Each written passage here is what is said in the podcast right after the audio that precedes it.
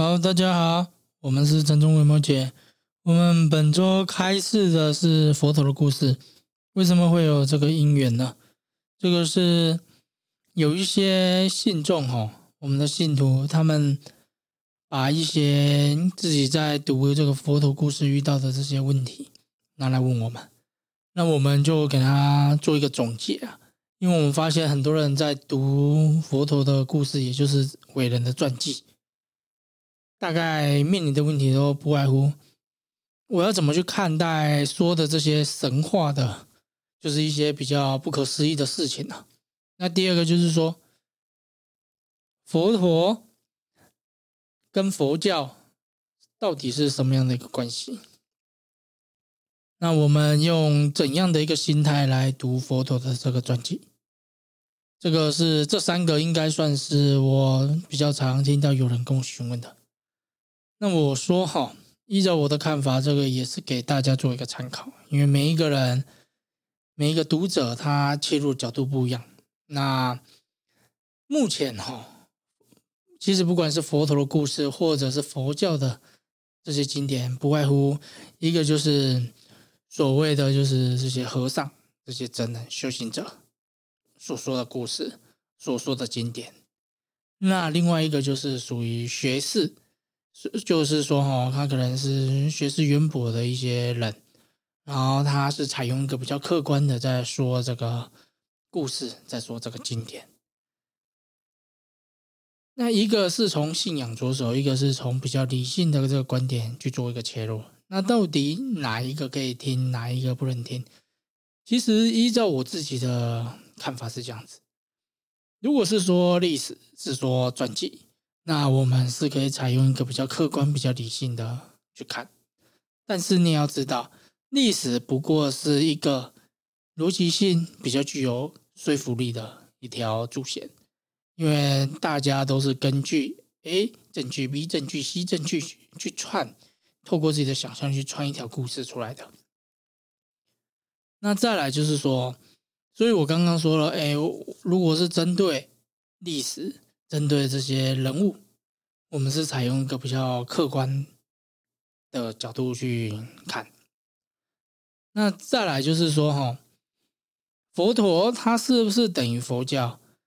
我们依照我自己的认知来说，佛陀他算是佛教的开创者，因为他有他这个背景的因缘在。这个背景，我等一下在后续我会再稍微简说一下佛陀的这个故事。佛陀他算是佛教的一个开头，可是整个佛教是在佛陀圆寂之后延伸的这个故事非常非常的多，所以说我说佛陀他算是一个开创者，也是一个领导者。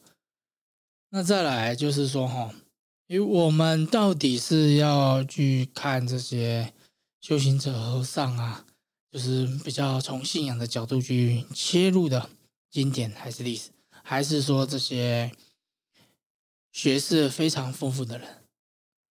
我刚刚我说了，如果是历史这些，我是觉得比较客观理性的去看待会比较好些。但是如果是以经典去着手的话，我们如果要去理解经文，那可能还是要以修行者、和尚等等的这些人他说的法去做一个参考。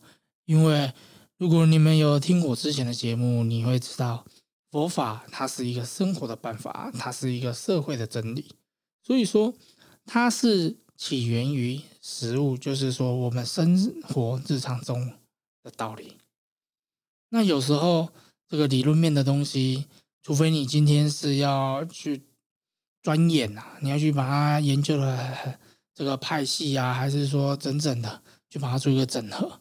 那当然，学士类的他们有这个很丰富的一个经验和一个逻辑。可是，如果我们是从这个信仰，从这个道理。从这个法门去着手，还是必须是以这个修行者为主，会比较好些，因为会比较贴近我们生活上，才不会觉得怪怪的。那所以这个结论就是说，并没有哪一边是对，哪一边是错，而是取决于我们现在要拿哪一个部分出来用，那我们就参考哪一边的这个道理。所以它是做，它是可以做一个参考的。那我这边哈会稍微简单说一下这个佛陀的这个故事，当然就是简单带过啊，因为该说的大概都有提到。那如果你要了解的非常精细，那当然你要另外去找一些相关的经典来看。佛陀哈，他就是我们说的这悉达多太子，就是未成佛之前，他也是出生在于贵族，就是之前的萨帝利，就是武士的贵族。就是国王的军队人马，那他妈妈就生下他没多久，其实就就往生了。那最后他是被他的姨母所抚养长大。他们一开始都是在印中印度啊。为什么会在中印度？是因为之前的北印度是由当时候最强大的婆罗门教所占据。那因为婆罗门教它在当地也发展了很久时间，而且因为久了太大就会变腐败，然后所以很多人就看不惯这个婆罗门教，然后那时候就出现很多很多的新兴宗教，各种的都有啊，像我们知道什么苦行僧啊，还是一些外道邪说等等之类，还有一些瑜伽派系的，反正那时候还有很多啦。那这时候佛陀他出生在中印度，中印度它有一个地理环境非常好，就是。他那边哦，食物不缺乏，就是物产的蛮丰富的。他那边那个农耕产品非常非常多，所以那时候又没有冰箱嘛，啊，所以东西放着煮完之后吃不了的，当然就扔掉。那刚好那时候这些游行者，就是我们说的来来来乞讨的这些。人就非常非常多，所以那时候很多的人都聚集在这个中印度这个摩羯国这个地方。那佛陀他那时候跟着悉达多太子，我们在未成佛前，我们把他称为悉达多太子好了。成佛后，我们再说佛陀。那这时候哈，佛陀他在差不多二十九岁，将近三十岁那时候的时候，他就有一天出去玩，他就先。看到了我这个老人，好像都用个拐杖，然后就是走路又一拐一拐的，好像就是生生命哦已经所剩无多了。那第二次他又出门，他又看到生病的人在那边哀嚎啊，在那边叫啊，然后觉得这个人怎么这么苦啊？那最后他有一次出去，就看到了路边躺了一个死人，然后觉得非常感慨，这个生命哦。了不起，就是这几十年这样子而已。那最后，他看到了这些沙门修行者，就是这些都非常的一个庄重嘛。那他就起了这个想要出家的念头。这时候，当然他老爸一定禁止嘛，就跟现在的人一样啊。现在人有一些人把小孩子带去寺庙，就是就有时候会怕说小孩子长大要出家。那当然自己的爸爸当然也不要，所以。悉达多太子他偷偷的跑出去，半夜啊，半夜就射出去。那他出家的时候，他就先去找了当时候的一些比较大的主流，一个是禅定啊，他要去修禅定瑜伽这方面。可是他修修修，就觉得这个好像也不能得到一个解脱。他觉得这还是有很多的这个苦，还是有很多的痛苦，所以他又去到。当时候的一个另外一大派系，就是做苦行的苦行林，所以他也在苦行林遇到了他一开始的这个五五比丘，那时候算是他的同修啊，就是透过这种苦行去磨练自己的心智，去降低外界的这些欲望。那那时候他就这样子去练这个苦行，可是这样子下来，好像发现也没办法搞定。就是也没办法让他去追求这个真理，所以他就从入定中起来，因为经过长久的在那边打坐禅定，不吃不喝绝食，就是你也知道嘛，身体都会变瘦啊，一些机能变得不好，所以他就去喝了牛奶，然后他就去洗了澡，但是他那些同修都在做苦行，那些同学发现说他怎么起来，然后在那边洗澡，在那边喝水，在那边喝牛奶，然后就发现说啊，今天好这个磨刀了，然后所以就跟他分道扬镳。悉达多太子他就想说自己去体悟这个世界的真理，所以他那时候就找了一棵树，就刚好附近阿说他树。就是一种类似像无花果的树啊，那后面的人把它叫做菩提树。那有人就问我为什么叫菩提树？诶，这个也是一个很好问题。就跟台湾的那个金城武树是一样的。那叫什么树？主要是说谁在那边做过？那谁谁在那边做过？那叫金城武树。如果今天川普去喝了一杯咖啡，那那间咖啡店就可以叫川普咖啡嘛。所以这是一样的道理。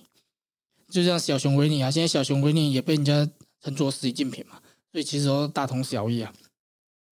那反正西达多太子就是差不多在这个三十五岁左右，就在这个菩提树下成道了。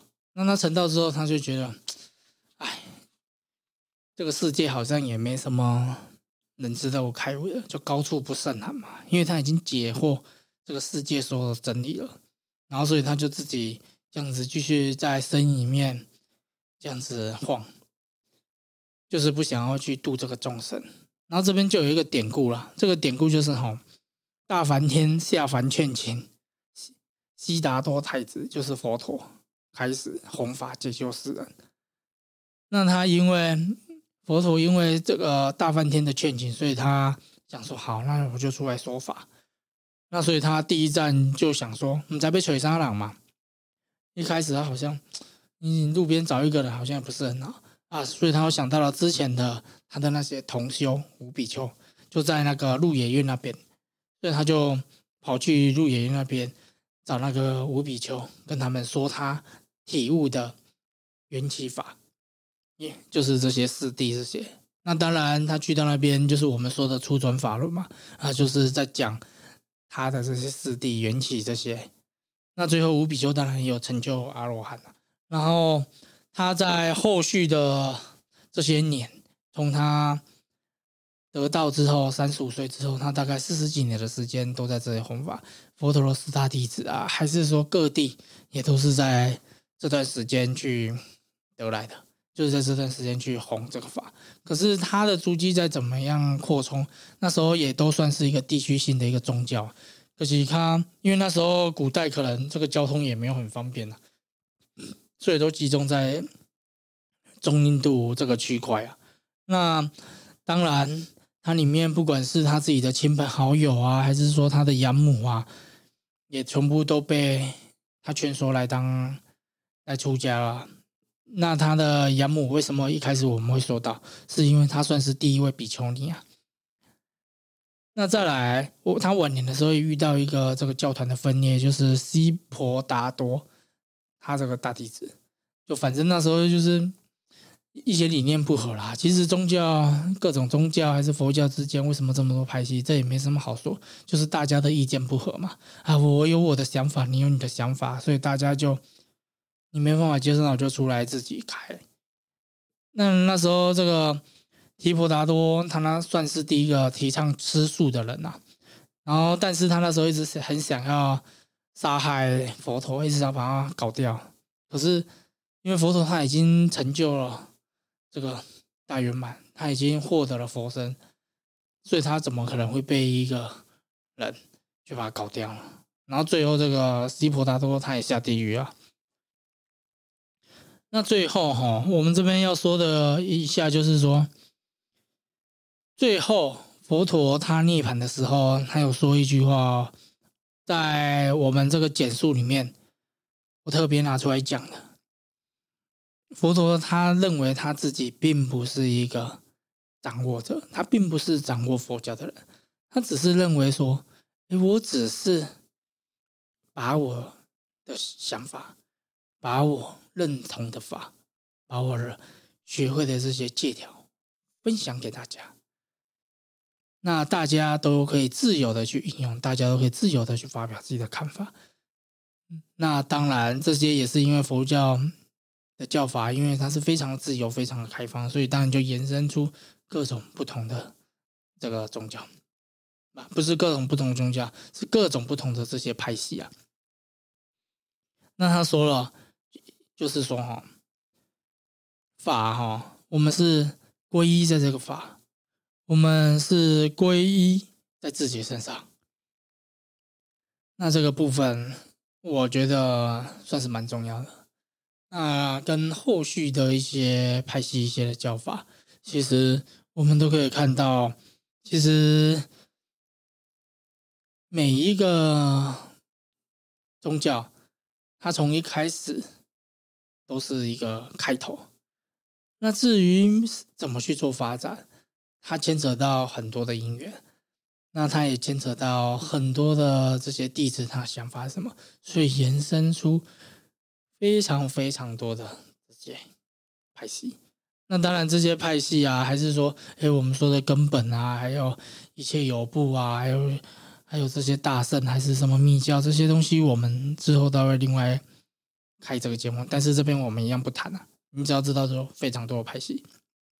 就那佛陀他那时候在中印度，他的背景就是刚好去发展这个佛教最好的，因为他算是集合了当初的这个婆罗门教的一些看法，还有那时候的一个斯那教的一些看法，还有把。那时候的一些瑜伽，再去把它做一个整合，全部整合在一起，他自己又再去提出了更多不同样的看法。所以说，这个东西哈，每一个巨人一定都是站在一个巨人的肩膀上。那现在我们在听 佛陀故事，那我们相对的也是站在这个佛法的肩膀上。那佛教，我是更倾向于说，佛陀他是一个开头。但是成就佛教的人，其实是所有相信佛法的人。那这些经典一定也是在这个漫长的时间里面，由他的弟子写出来，由更多的菩萨去写出来。所以它并非一人的宗教，它是属于全民的一个宗教。那这样子，我们才会去一个比较客观、一个理性的去切入整个佛教。那当然，是否这些神话的描述还是神话东西，我们是否要参考？这个就是看你自己啊。那你要参考就参考，你不参考就不参考。我觉得这个是每每个人的想法。那今天我们大概就说到这边。如果有什么看法，有什么想法，都可以写信来跟我们说。那我们之后也都会再跟大家分享。谢谢。